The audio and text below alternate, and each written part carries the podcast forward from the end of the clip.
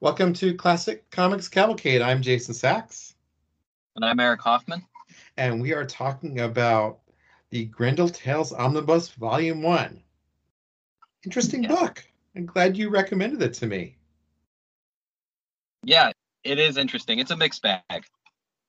There's things I enjoyed more than I expected to, and there's a few pieces I enjoyed less. Do you want to just go in order, or do you want to call out maybe your favorites and least favorites?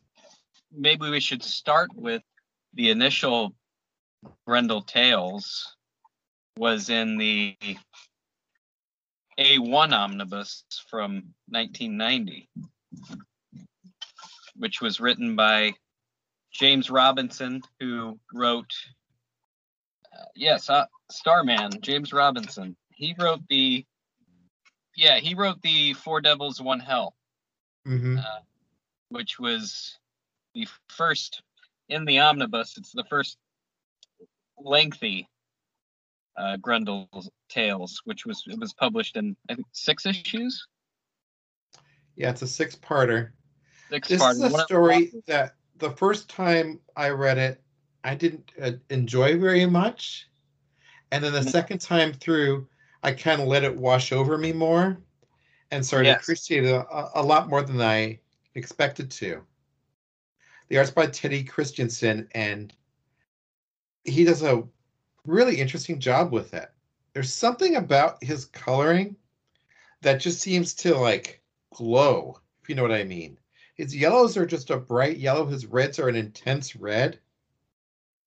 The way he draws all his scenes is very kind of plasticky, but in a way that gives it this weird 3-dimensional feel to it.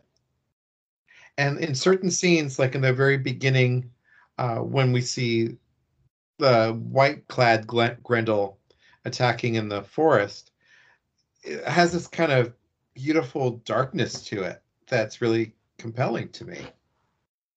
Yeah, it's a very rich. It almost has a classic Japanese landscape influence in a way.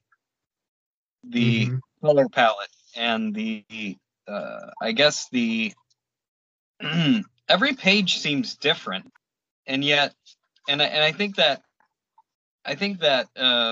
has something to do with the fact that we're following in this Four Devils, One Hell, which was the first lengthy, as we said, this is the first. It was a 6-issue miniseries, which was published in 1993 and 1994 by Dark Horse, who sort of picked up the mantle from Comico after Comico folded, because initially the Grendel Tales was supposed to be published by Comico, and in fact they announced the series in the final issue of Grendel, issue number 40, with this first story that's in the omnibus, Devil Worship, which was written by Steven Seagle, who go on to collaborate with Wagner on Sandman Mystery Theater, which is an excellent series, and was drawn by Ho Che Anderson, who I know you're an admirer of Ho Che Anderson's stuff. I can't recall, he did a comic book biography of someone, and I can't think of who it is. Martin Luther King. Excellent comic book biography. Yeah, it's very good. Right. And so that was in 1990, but just before that was another James Robinson comic, which came out in the A1 anthology, which was published by Atomica initially, which was a UK publisher, and it's a great anthology series. I think there were 6 issues of that, I believe, and that was. Did I send you the link for that? I have those. It was in A1 Book 4 with the Simon Bisley artwork on the cover, and the artwork in the story. It's an interesting story actually, because it isn't a Grendel Tales proper, but it is probably the first instance I can think of where another writer other than Wagner was writing Grendel, and he chose to do the story around the character of the police detective Captain Wiggins. And there's a child murderer is holding someone captive, and he is there to, you know, the cops are there, COP is there to arrest this guy. And at some point he has absconded with Brian Lee Sung's mask, and it's sort of drawn in a faux Bernie Moreau art style by Disraeli. And I think Disraeli ended up doing some artwork for the Red, White, and Black, or Black, White, and Red series, I believe. It's an interesting little story. It doesn't really work dramatically. It's a real early example of James Robinson's writing, but it's just a little 8-pager. It is interesting, I guess, in the sense that it's another Captain Wiggins story, and it involves Brian Lee Sung's wonderful mask, which you and I both love so much. Yeah. Very striking. So, and then there was this Ho Che Anderson, Steven Seagle story in the last issue of Grendel, which I assume was meant to be a standalone story. And I guess we can, if you want to talk about that one quickly before we get into the Grendel Tales proper, I don't know if there's too much to say about it. I wasn't too taken with that. It's only a 20 or 30 page story. It seems kind of indicative of one of the problems of the Grendel Tales, where it seems like it was a story that Steven Seagle had already and sort of retrofitted it to fit the Grendel mythos of the sort of post-Jupiter Asante Grendel futuristic world, and it doesn't quite seem to gel with that. I had a hard time fitting this Toronto University of Science and Politics storyline with these this rally and against the Grendels and these sort of well-meaning liberal university students protesting the strong arm of the Grendel army. It just didn't seem to quite gel with me. It didn't really seem to go anywhere, and the climax sort of seemed, I don't know. So I was going to bring this up when we talk about The Devil in Our Midst also. This was one of those stories that, as you said, it feels like it's retrofitted to include Grendel. It's as much a story about this guy and his unrequited love for these women and his kind of passion that gets caught in the middle of his politics. And so theoretically interesting story, but by putting the themes of Grendel on top of it, I think it robs them of a lot of what would have made the story interesting. I mean, I kept thinking if this had been set in 1968 during the height of the Vietnam movement, and it was more about the police coming in to repress an anti-war movement, I think it would have had a lot more power to it. Instead, it's this weird kind of polyglot story. It's very passive in that we don't really get any action. It's a lot of talking around things. I mean, we have the aftermath. For example, we have the pyromania, I guess you could call it, of the police on pages 16 and 17, but it never seems to land with an impact. It seems somehow distant to us.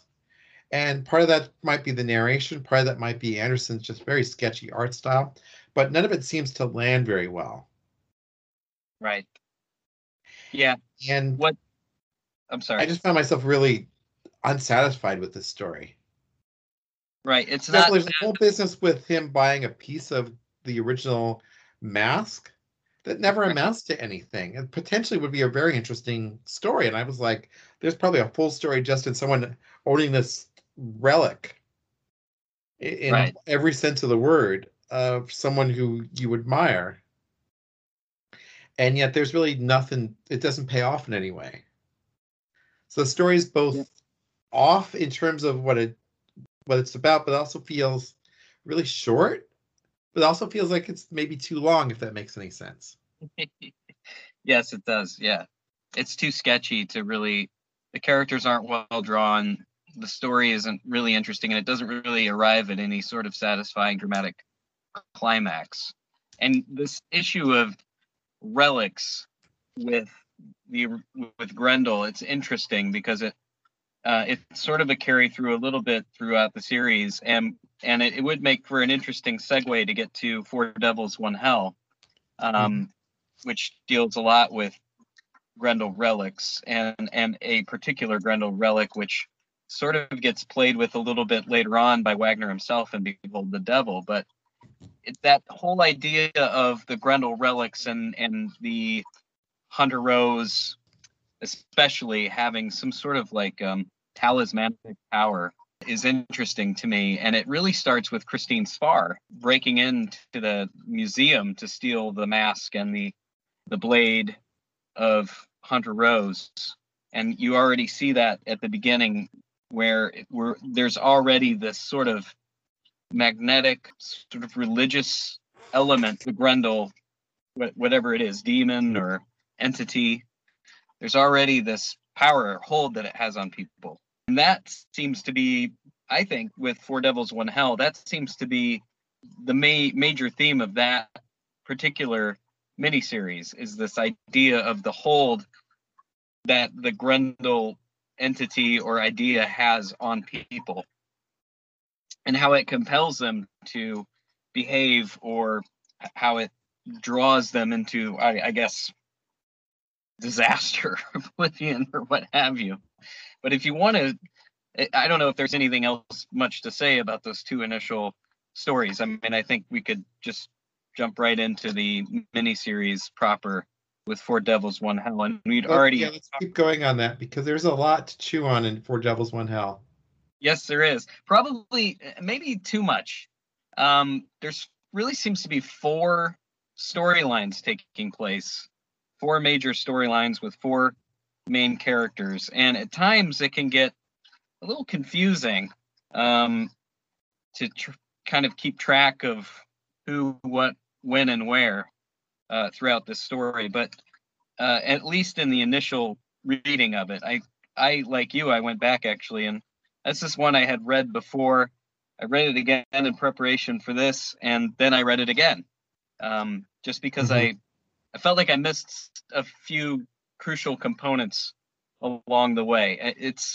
It's a complex and convoluted storyline, and at times the strokes, you know, the dramatic strokes, they don't quite seem to follow through or connect. I mean, there's a few beats that Robinson really misses, and you can really see that he's a little, I won't say amateur, but he's definitely kind of like cutting his teeth with this story as far as his development as a writer, because no, the pieces don't always come together, and it's not a point where we are expected to fill in the gaps. It's more that there are story elements that he just misses in some way. Well, I just think that some of the character motivations are sort of unclear. I'm still struggling a little bit about why the art collector Grendel gets dragged into this in the same way, and what that really has to do in connection with the other storylines. There's a real power to that idea that feels a little underutilized. I'm also not clear, like the seduction scene, for example, in the bar in New Orleans, I think was a great scene. But again, I'm not sure how all that connects up to everything else. And like, she talks about not having affection for the guy she seduces, that Grendel, but instead actually she seems to actually gain affection for him. And I just think maybe there's some self-denial there or something, but it just never seems to connect up. Also, all the stuff with voodoo is like really presented in a very intriguing way. Like, it's very compelling when it first comes up in the story, and then it's never really followed up on in a satisfying way. I mean, it's a vampire story, not a voodoo story. So right. I don't know where the connection is supposed to be between the two of them. You know, why set the story in New Orleans, bring in voodoo, and then bring in the vampires? I mean, it's one or the other, right?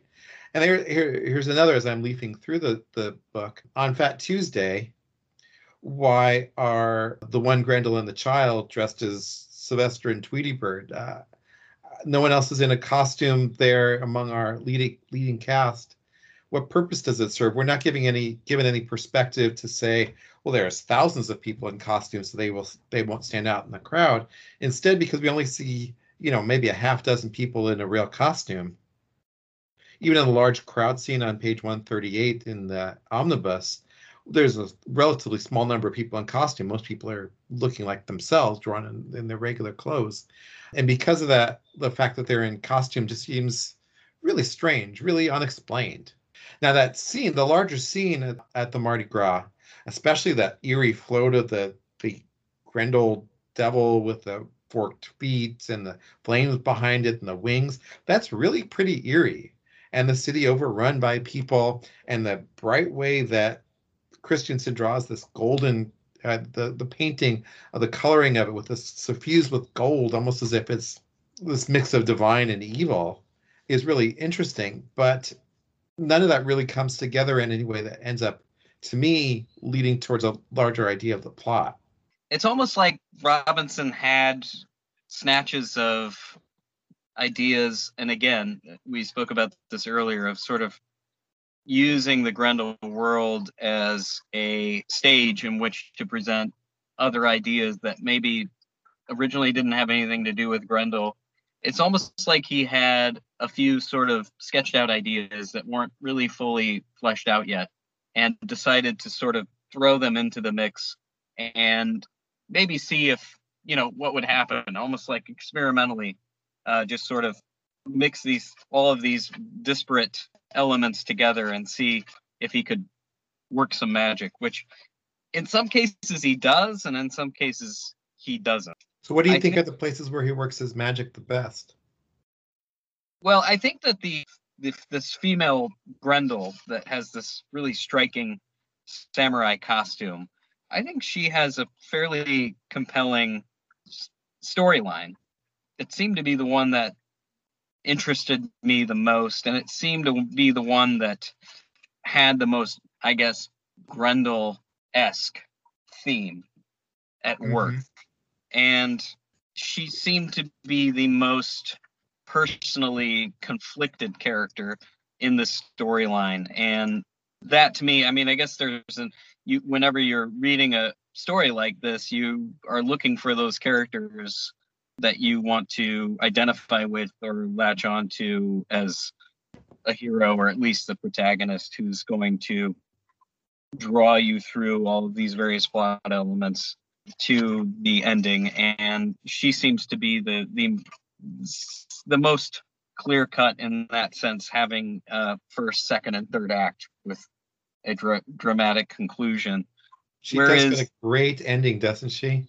Yes, she does, yeah. Art brought me this far and killed me, but I was able to see a beautiful woman smile, and I die content. Right. And the beautiful woman smiles to the Mona Lisa. Yeah, it's just a really nice ending. There are some very interesting, worthwhile moments in this initial series, but it just doesn't seem to coalesce. It just doesn't seem to be... It doesn't seem to cohere in a satisfying way. The artwork is definitely coherent. Teddy Kristiansen does a fantastic job with this painted artwork. I mean, it's really striking and experimental and interesting. The page layouts and the panels, the way they're drawn with this white outline or these sort of almost kind of like Kent Williams style border graphics that he uses that are kind of reminded me a little bit of like Blood a Tale. Right. I mean, there's some really interesting things going on graphically, but you know, when you have a comic that has four different narrators, you start to get in a little too, I think there's too much of the kitchen sink involved here. Yeah. Probably could have benefited from maybe having four one-issue arcs in that sense, rather than trying to tie all of these different things together in some way. I felt like we knew the point of view character too. We had. I'm sorry. Go ahead. Keep going.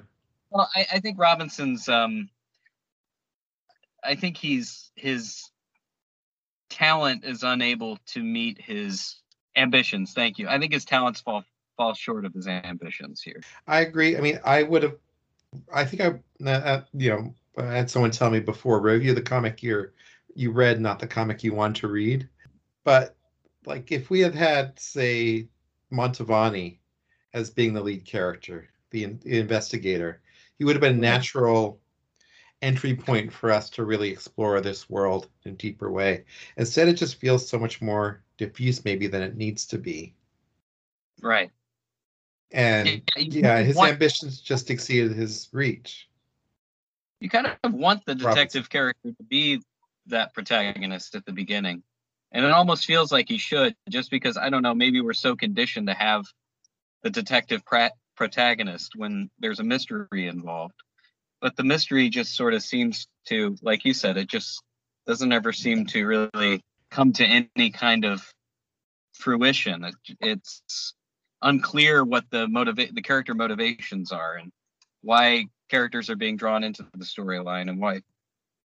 Yeah, Wagner himself had used detectives before. Wiggins, we were just talking about, was the protagonist of those two-issue storylines, and that gave us a real good perspective into a larger world. It's almost as if Robinson was playing with this idea of having multiple protagonists and just didn't quite reach it. I wonder how he would take it on differently. To me, it's a little bit of a lesson to think about as as someone who might write comics, to think about a gateway character, because, gosh, there's so much good in Four Devils, One Hell, but it just doesn't quite come together. Yeah, I'm just now in Devil's Hammer. Moving on to our next story, we definitely have a character to provide us focus. And I think the story benefits from that, because the ideas Rob Walton explores are big. And I mean, as big as God and the devil. Meditations on religion, and meditations on nature versus human society. And I think the story works well on its own terms because Walton's providing us some way to engage with the story. This is one that, first time I read it, the violence of it and the darkness of it really put me off. And then the second time through, almost as if I was swimming in ice cold water and then got used to the water, I was able to focus more on the theological aspects of it and the character aspects of it. And I thought the story worked much better. It still feels a little off in that it feels like a medieval fantasy. Not fantasy. I'm not sure what the word is. A medieval, it's not really an adventure either. What? Allegory? Allegory. Yeah. But I think it works a lot more on it. I think it succeeds a lot better on its own terms than the previous story. I agree. It's much more concise, very focused. It's clear that Rob Walton has something he wants to accomplish with this, and he accomplishes it. The artwork, I should say that this is a 3-issue series, one of the shorter ones. It was the only Grendel Tales that wasn't republished in a paperback collection. Interestingly enough, which I don't know why that was. I think maybe this wasn't the most popular or well-accepted Grendel storyline. It makes sense to me that it wouldn't be, because it is, as you said, with the violence. Well, not that Grendel is not violent. I mean, it's a very violent comic book, but the artwork is, it's very stylized. And I think, I don't know if it's amateur. I don't know Rob Walton's work all that well. So I don't know if it's intentionally trying to look a bit amateur, but it definitely has the sort of amateurish look to it. This is Walton's style at the time. So he had drawn a comic for Aircell Comics called Bloodlines, and that's what Wagner found and recommended he do a Grendel story. Subsequent to this, he did a, I want to say, 8 or 10 issue series called Ragmop, which he self-published and then published briefly through Image. That was much more political satire, with some Warner Brothers mixed into it. One of the more unique comics of the 1990s. But at that point, Walton, I think, had moved into animation, and so his work had gotten looser. This is clearly a little bit of early work also by a creator who had some potential to do better. And there's some sequences in here, I think, that are pretty powerful, especially in book two. The bit with the crazy guy who pees on the relic, followed by the sequence with the, I don't know what to call it, the nun version of Grendel with the kind of large medieval hood and mask, and the fight scenes there have a really nice mix of perspectives. You can really see Walton kind of showing off some of his skills there, but it's still not quite fully baked in the way that a Wagner story might be. So it's interesting that it's sort of faux medieval. I thought that was a really interesting choice to have as a, that's not a, maybe not, well, maybe a worldview, but also world building. This idea that in the future, after all of these, you know, events have unfolded and society has been radically altered by Grendel and by nuclear warfare and by vampirism and all of these things that come into play as world transforming and destructive forces, that there would be societies somewhere on Earth that would regress to fill in the gap for where technological 20th century society is, or 21st century, well, it'd be 20th century when this was published, but where we are now, you know, post that, there would be, I guess, people who would devise societies that were based on historical precedent. I guess that's the takeaway that we get from this. That either they just fell back into a more medieval existence. Right. Right. Which is also kind of another way of saying the same thing. Yeah, it is, right. Well, that this is a way of being absent technological, you know, democratic societies. That this is I guess, in our genetic pool in a way that certain people would, in certain places, regress to the state, how their society functions.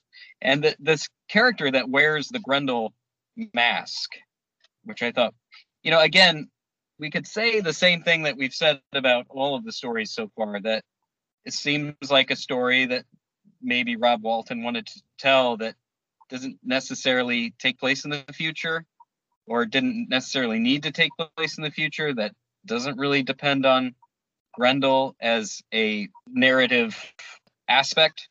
You know, it's interesting to me that Grendel, I guess you could make the case that when Wagner, that he and his co-creators had developed this world, had done enough world building where they could invite other artists to bring their vision to it and to use it almost like a color, you know, almost like a palette to do their own artwork, that there were these themes that could be utilized. And so it definitely reflects a lot of the themes that are in earlier Grendel stories.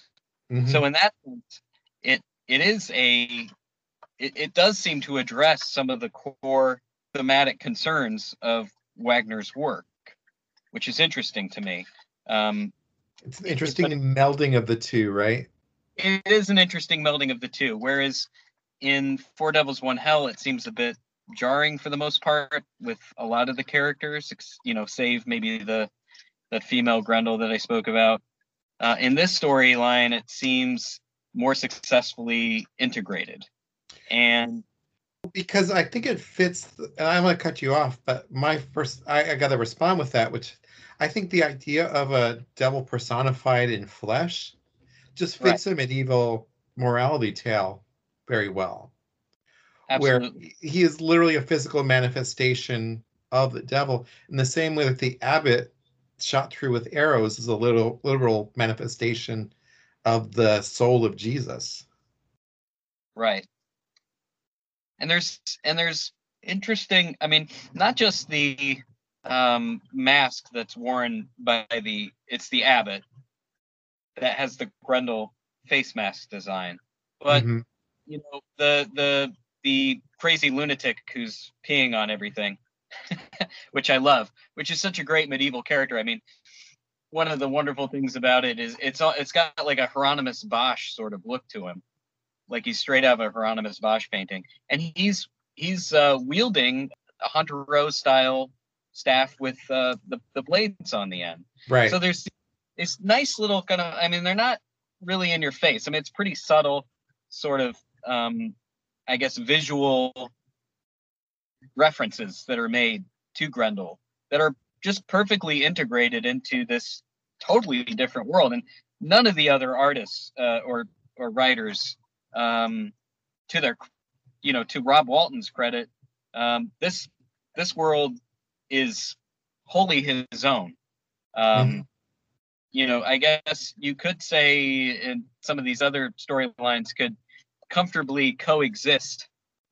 You know, they share a lot of the same settings and, I guess, social, the civilizations seem like they could coexist in a futuristic setting, whereas this just seems wholly apart completely. And in that sense, it's very interesting that he's able to do this and still make it seem like a convincing aspect of that futuristic Grendel world that's being explored throughout these Grendel tales. So, well, the ending of this story where he says, "No, I am Grendel Christus, Messiah, come to deliver the world from your evil." It's like this fascinating way that the world that Wagner created is merged with this medieval world of mysticism, in a way, right? Religious mysticism, and cutting off the hands and feet of the abbot and having him tortured, and you were seen almost literally tortured by the devil. It's just a really nice way of paying it off. I want to say one more thing, and it's a nice transition moving into our next story, Devil in Our Midst. There's a crucifixion scene in this story, in both storylines here, in Devil in Our Midst, as well as in Walton's story. And I think it's really interesting. What is it about, you know, this world that both Walton and Paul Grist and Steve Seagle kind of hit upon the same idea? Because I'm sure they weren't talking about these stories together. That's true. That's interesting. Before I comment on that, I did want to point out an interesting sort of salient point, which perhaps blows a hole in my theory that Captain Wiggins was possessed by Grendel, because at the conclusion of Devil's Hammer, where what's his name? Christus Petrus, or I can't think of his name now, but Petrus, where he's transformed into this enormous muscular beast. He's shouting the names of ostensibly what are individuals who were possessed by the demon, and he says Rose, Spar, Lee, Thatcher, and Asante. So I think the takeaway from that is, if Wagner was involved in this, and I'm sure he was, he illustrated the covers, but I think the takeaway from that is that perhaps Captain Wiggins wasn't possessed by Grendel, which is interesting to me that he's overlooked, because he does seem, in the original series, seems to be an important, I guess, pastor of the torch from Brian Lee Sung to, you know, the future world of Grendel, where, yeah, which is, yeah. I got to ask too, before we move on, yeah, there's a lot of stuff in Part 3 with weird body stuff, yeah, starting with Petrus's mouth, enormous on one page. And then, as you mentioned, his transformation into this muscle bound thing, just call it right, a thing, massive penis and all, the abbot being twisted, his whole body literally being twisted. What do you make of all that? Is that some sort of religious ecstasy? Is this a dream? Is this meant to be taken literally? How do you interpret that? I think that it's meant to be taken literally. I think that that's, but only in the sense that we currently live in a world that has been robbed of its magic. And a medieval world still has people who, in their daily life, everything that they encountered, everything that they did had a magical element to it, even if it's just religion, but also superstition and certain rites that took place that all had this magical quality to them. And I think that Walton is trying to sort of, because they are living in this sort of retro medieval world, he's sort of, his physics, his reality is operating within that construct, that mental construct, that social construct. And because it was a world that was still, the medieval world was still occupied largely by magic, I think he's trying to say that once you're no longer sort of adhering to the delimiting, modern world that's purely scientific or rational, that, you're cleansed of that. And so you're going to see if you're thinking and feeling and being is religiously minded or mystically minded, you're going to be aware of these things, and these things are going to be revealed to you in that sense. So I think it's maybe a little from column A, a little from column B. Maybe it is a little bit of the perception of the characters.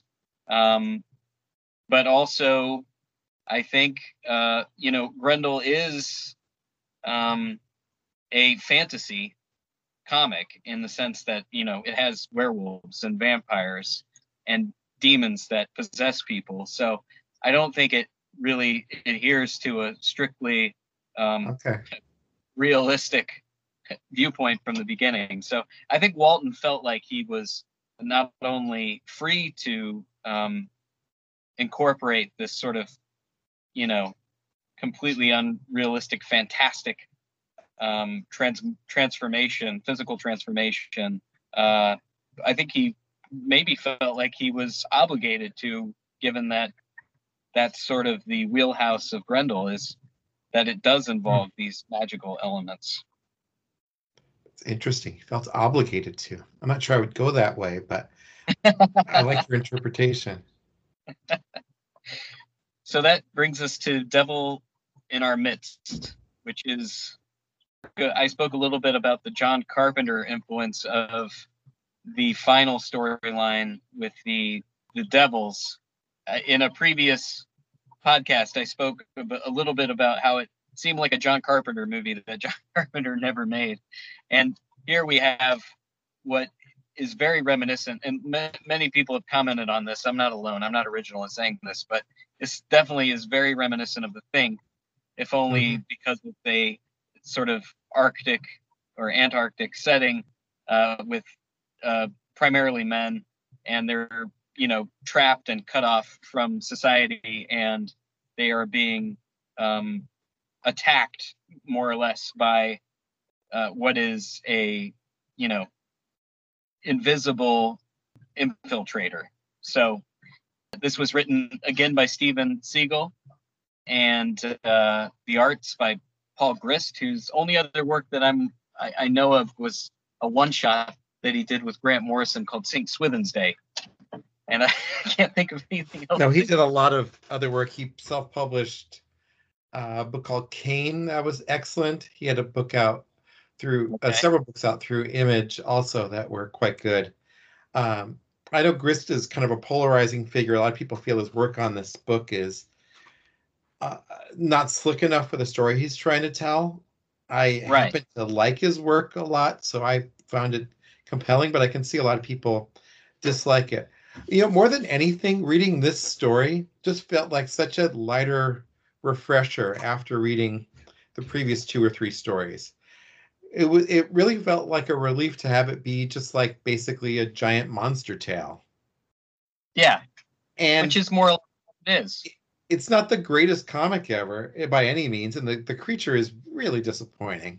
I can say, much as I like Grist's work, the creature is really disappointing. But the exploration of the Antarctic refuge, the way that all the characters deal with it, the different way that this Grendel is shown as an outsider, this actually falls in love, or at least someone falls in love with him, and his kind of tortured way that he experienced becoming a Grendel, just felt like this was the story that kind of met me halfway as a reader. Whereas the previous two stories were very uncompromising, this story kind of almost went out of its way to compromise, to give me a lot of different ends I could have. Because, yeah, the Carpenter influence, for example, just gave me a place to say, okay, I get where this is and I get where this can be going, so I want to read more about this. The way that Seagle tells the story in a lot more straightforward way, and Seagle at that point had a lot of experience writing comics. I think his first work was for Comico doing the book The Amazon, which would have been like 87 or 88. So he'd been writing comics for 5, 6, 7 years at that point. And it had, and maybe he just had a better feeling for how to tell a good action story.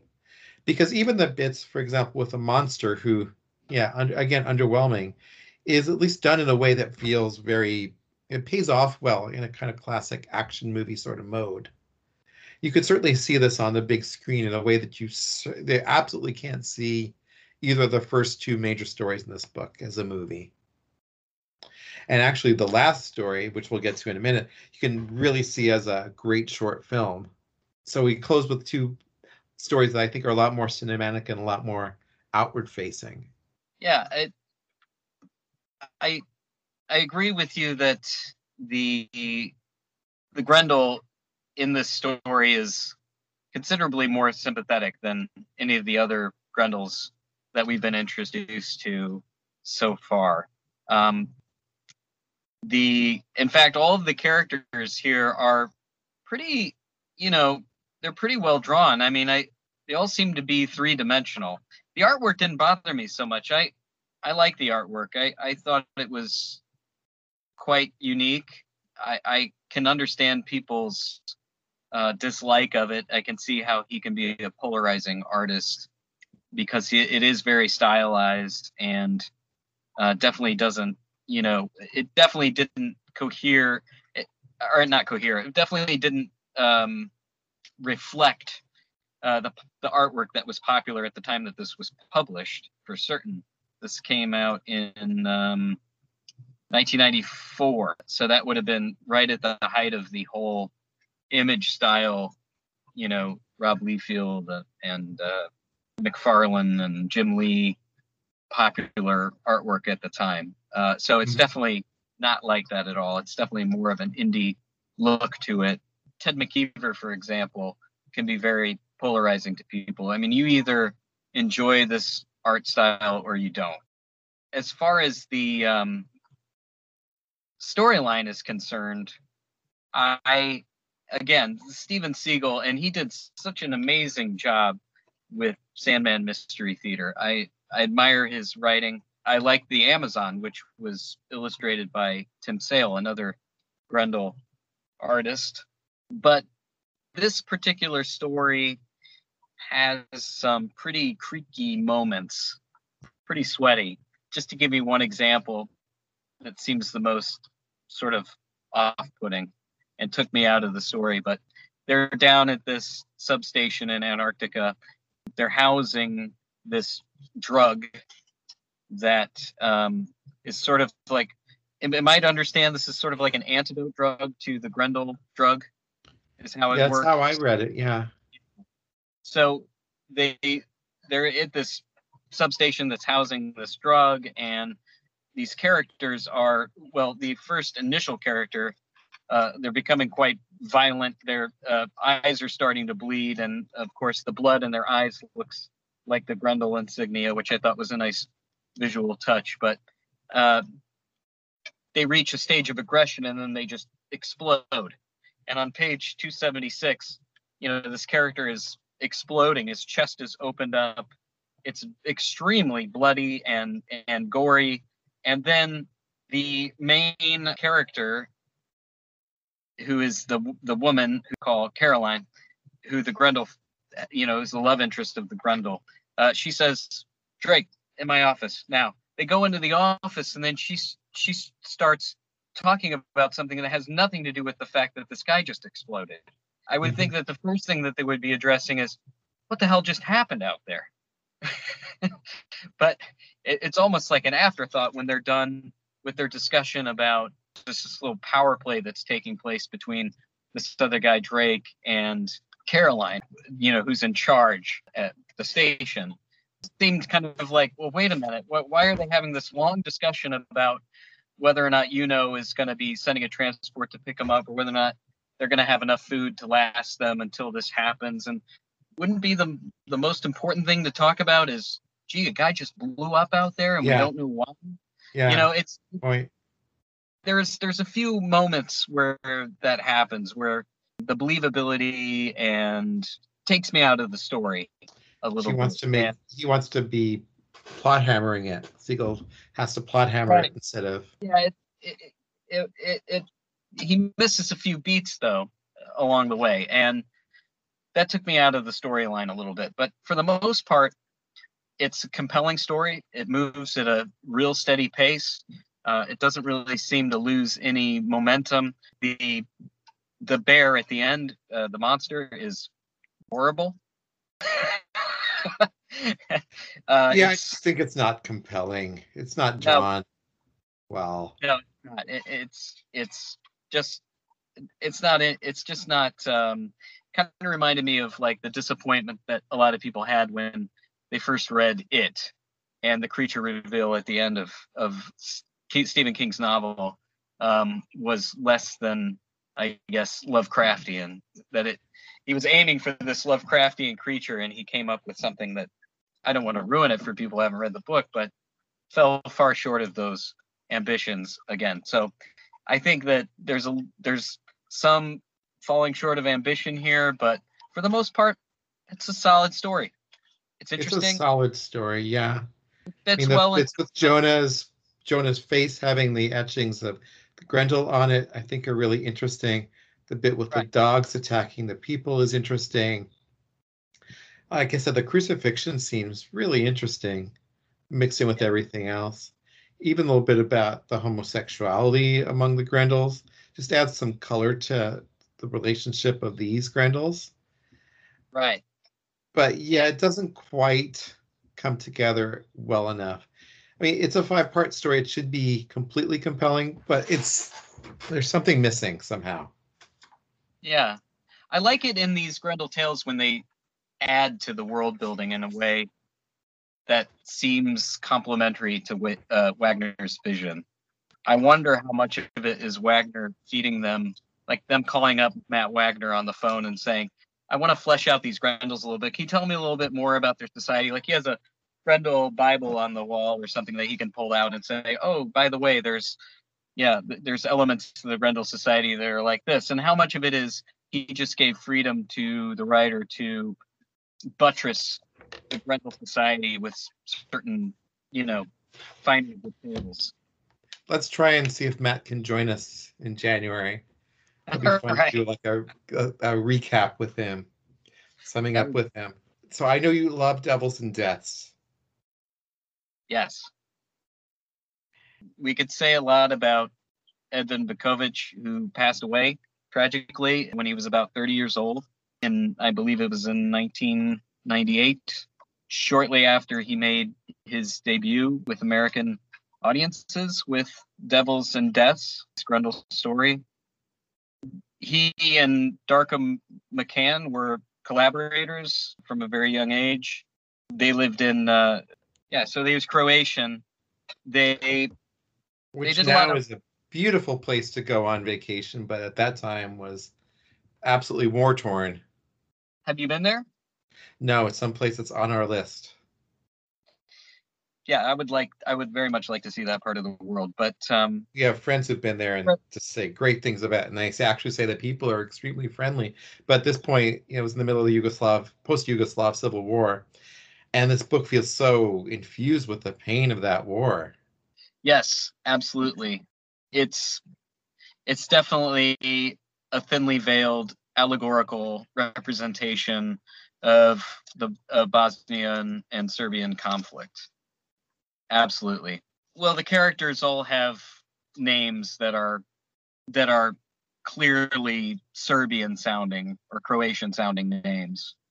The landscape is the landscape of Croatia, even with the old churches and the villages and the cities that these characters are in. The fact that they play soccer, it definitely has this sort of Northern European feel to it. It's very specific to a time and a place, which would have been the world that they were living in. The bombed out buildings that are drawn in the background. I'm sure at times he probably could have looked out his window and seen those very same buildings, and drawn them from real life. So there's an immediacy to it. There's a realism to it that's not only realistic in the sense of the world in which he and Macan were living, but also perfectly married with the whole notion of this futuristic war-torn world of Grendel and the armies of the Serbians and the Croatians are transformed into these competing clans of Grendel militias. They have, run by generals. The soldiers are all young men. There's the sense of lost innocence of children who are living and growing up in this environment that's just completely brutal. And yeah, they're still managing to go out and, play soccer and maintain their family relationships wherever they can, like this very touching relationship between the two brothers, the older brother, who is the main character of this two-parter, and then the younger brother who becomes the main character of the sequel, which is in volume 2 of the Grendel Tales Omnibus, which we'll talk about in the next podcast. But they're definitely... the scenes where they're together are just beautiful. That scene on page 394, you just feel this love between them. It's just, it's told so well, too. Yeah, and that contrast between... the contrast with that shocking scene right at the very beginning of the story where they come across a group of children who are obviously suffering. And then this heartbreaking line, that kid you're carrying, I think he's dead. I think it's dead. And I think he's dead. I think it's dead. Yeah. And then we flip to the next page. Oh, these are the... they're contaminated. They're going to kill everybody. And it's like, what kind of world are these people living in? After reading about monsters and demons and, literal hell, it's so... it grounds you so much more to see a real world hell. So these are orphan children, and they've been irradiated. Yeah. Contaminated, they say.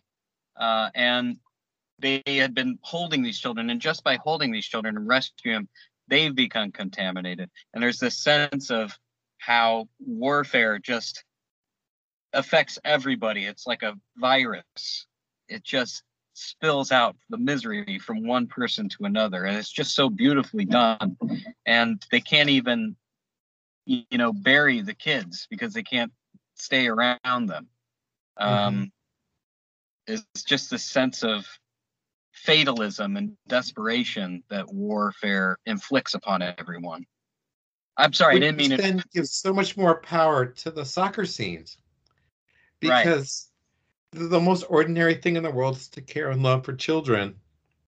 That's taken away from them, so you get a feeling of the preciousness of being able to have an ordinary soccer game. Right. When that comes up in the middle of the story, it just is so much more. It's just so resonant. Or where Drago's with his little brother and they're talking, and Goran is saying, like, you know, tell me you're not going to go away. Like, you know, every time somebody leaves, you think that might be the last time I see that person. Mm-hmm. And every time they leave the room. And then he goes to, you know, Drago asks him to come in so he can hug him. And he says, wait, you know, because he just held that irradiated child. And he says, wait, no, maybe you shouldn't. And he says, I'll do it anyway. You know, because that need for human contact is so great. And that the need for that connection is so much more important than the possibility of him infecting him, or possibly infecting him. It, you know, just overcomes that love sort of triumphs over the horror of this everyday world that they're living in. It's just so wonderfully done. I mean, it's just amazing the way Biuković's art, where he's the expressions. I mean, I could talk all day long about his skill as an artist. He's incredible.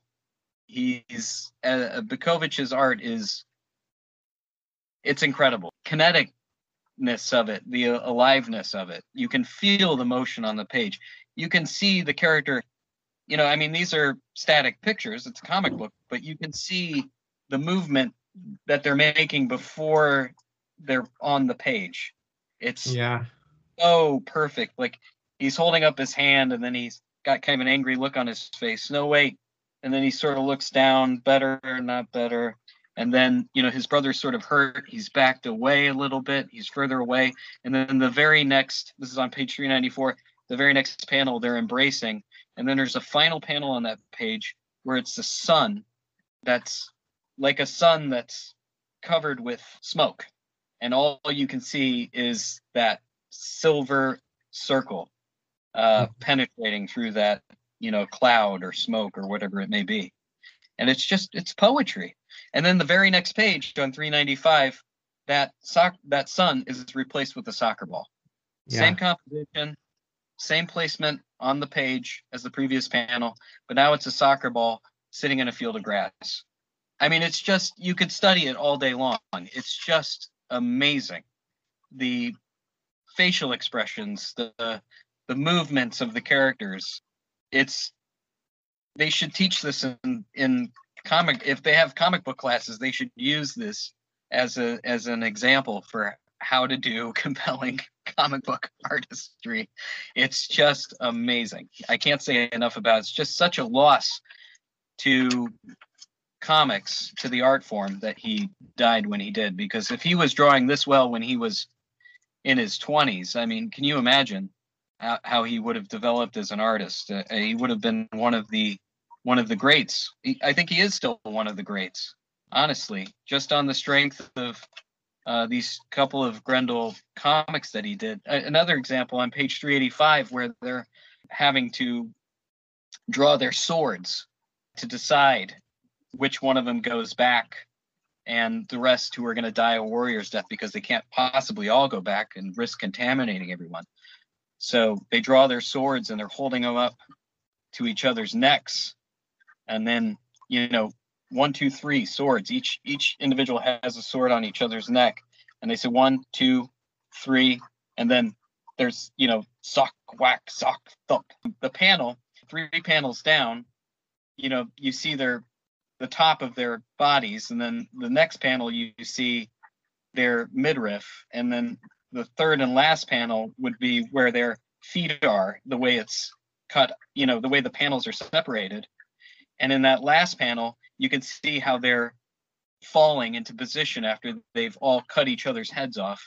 And then there's a decapitated head sitting in the very corner of the panel, far away from the bodies. It's just, it's amazing. It really is what he can do. A little tiny top thud, and the thud is right above his head, too. And the thud is right above his head, right. I mean, and he also lettered this as well, which I think is important to say. He did his own, Biuković did his own inking and lettering. So he's in complete command of the visual page with all of the sound effects that are used, and the way the dialogue is written and composed on the page and so on. So he's in total command of the page as it's presented. But He does so much that's just smart storytelling, where he'll echo the placement of a character from panel to panel, right, so that your eye will stay focused where he wants it to stay focused, but he never calls attention to it. This isn't a case where someone is showing off. He's just using these storytelling skills in a smart way. Page 411, for example, there's just this. Everyone's throwing down knives, but you always know exactly where everyone is because it gives you a focal point for your eye to be at. Right. You can easily fill in the gaps between the panels, and it adds more drama to what could be a pretty static scene by just being smart about that placement. I got to say, so I love so much about this book, but I think my favorite bit about it is the monster. Oh, yes. So there's this creature that we get introduced to in the first half of the book, the first half of these two issues, which is this kind of giant monster who's stealing lambs. At the end of part 1, he's climbing up a cliff to kind of get at the people. In part 2, he finally does get to the people, and one of the men has the creature. The creature finds him and is looming over him. The creature has this kind of befuddled look on his face. The man stands up, and the creature starts echoing his movements, and it becomes this moment of kind of sweet grace in the middle of the war, where this creature who you expect to be evil is actually showing his personality. I don't want to say humanity, but his reality. And it gives you a moment's respite. And then the female Grendel finds them and attacks him, basically because she misunderstands his motivations. And it ends up being the end for both the creature and the woman. And it's such a tragic ending because we had come to really like this creature. And in fact, on page 418, when we see the creature and the Grendel look at each other, we see this love, like a dog would look in its master's eyes with love. It's just this really kind of interesting moment of humanity in the middle of a war that just as quickly dissipates. It's just symbolic of the dissolution of the world that's created. To me, it's you have the monster who is this other from outside, who represents a threat, whose motivations are misunderstood, who they are enlisted. Drago, the main character, is enlisted to go out and kill, and the female Grendel goes with him, his love interest. And then when he finally encounters the creature, he realizes that the creature is not the monster that everyone thought it to be, that it's actually probably a mutant whose motivations are, whose actions are not of evil intent, but come about because of just its need to survive. He engages with it in a way that's not aggressive, and engages with this monstrous other on its own terms, and then comes to see the humanity in the monster. And to me, it's such a beautiful metaphor for the enemy in war, who is seen as this monstrous other, whose motivations are seen with evil intent, but which are more than likely driven by a need to survive, and whose humanity is not recognized, so that it can be objectified and murdered.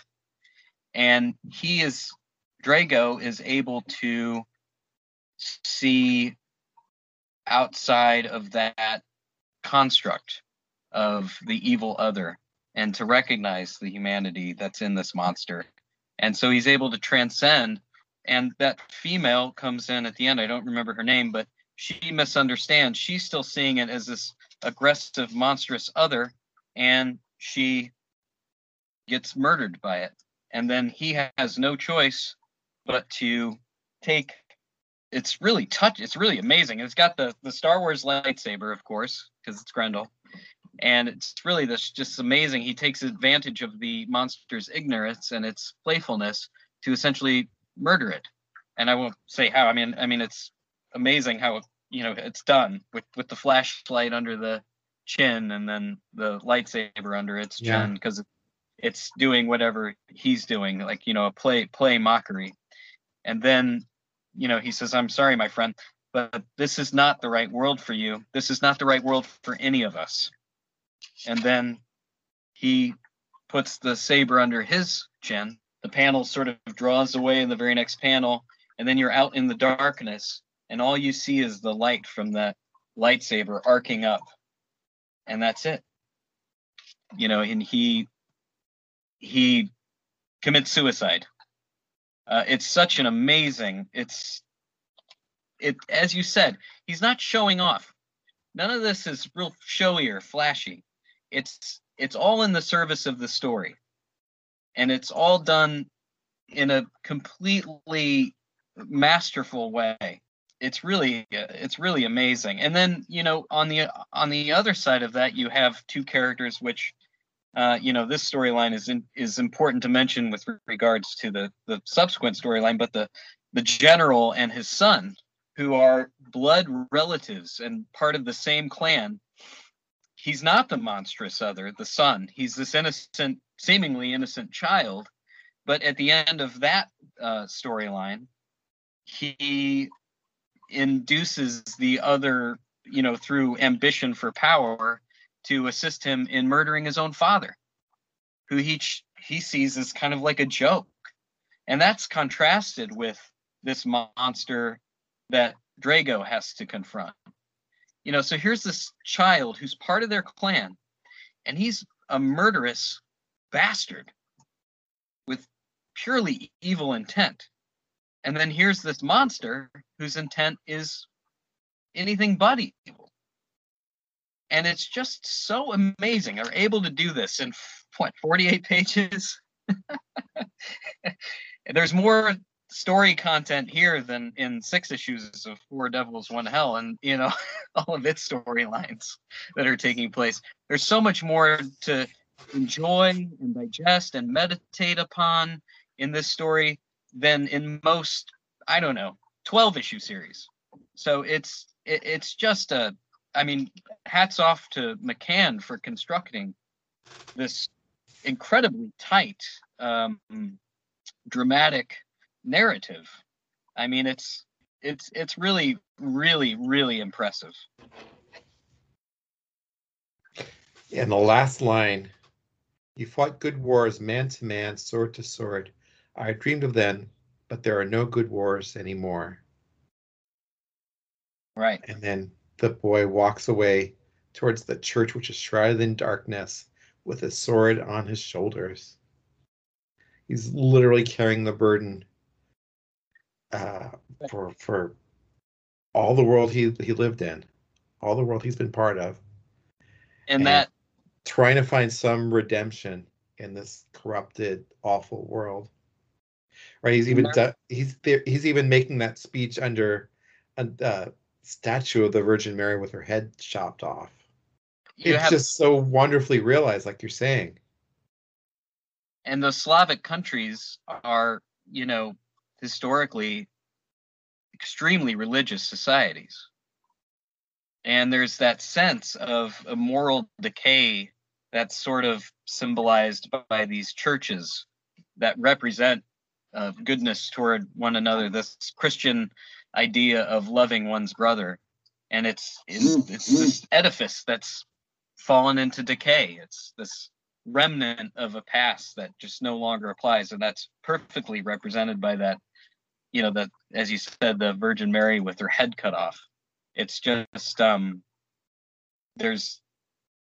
there's no higher being that can be appealed to anymore. Everyone is just on their own, and it's really amazing. Yeah, he's talking to his brother, and he's saying that they're the Kuratani, which are the other. They're the monstrous other.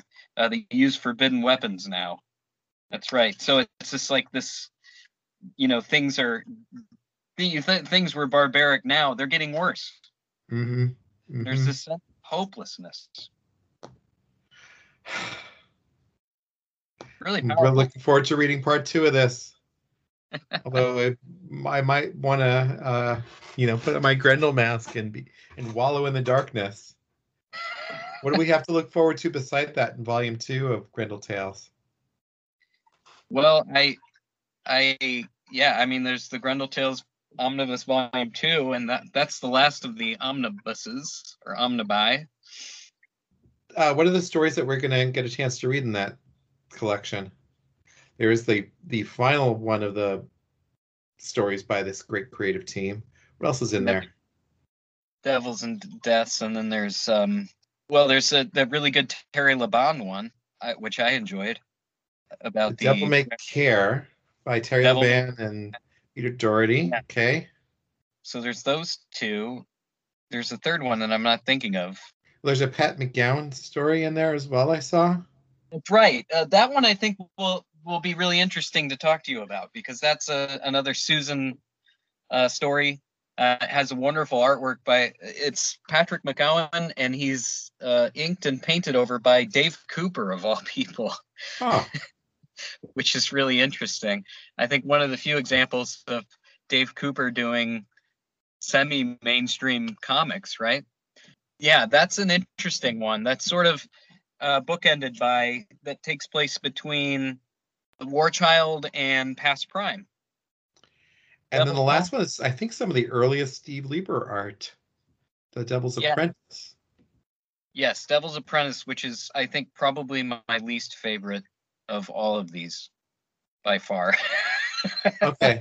I got to say, I was really surprised by how much I enjoyed Grendel Tales Volume 1. Each of these stories was a little off-putting, a little hard to get into, but each one had its own qualities to it. I mean, we were complaining a little bit about Four Devils, One Hell, but I think it's got a lot of really compelling elements to it that make it at least an interesting read. I mean, I would definitely recommend the entire collection to everybody, with the classic story we were just raving about as being the real standout. I agree. The Macan Biuković stuff was collected entirely in one volume by Dark Horse called Devils and Deaths, which is unfortunately out of print now, but you can still find it secondhand if you just want to experience that material, which is the pinnacle of the Devil's Tales. But I think anybody who enjoys Grendel would benefit from reading the entirety of it. The Rob Walton stuff is very interesting.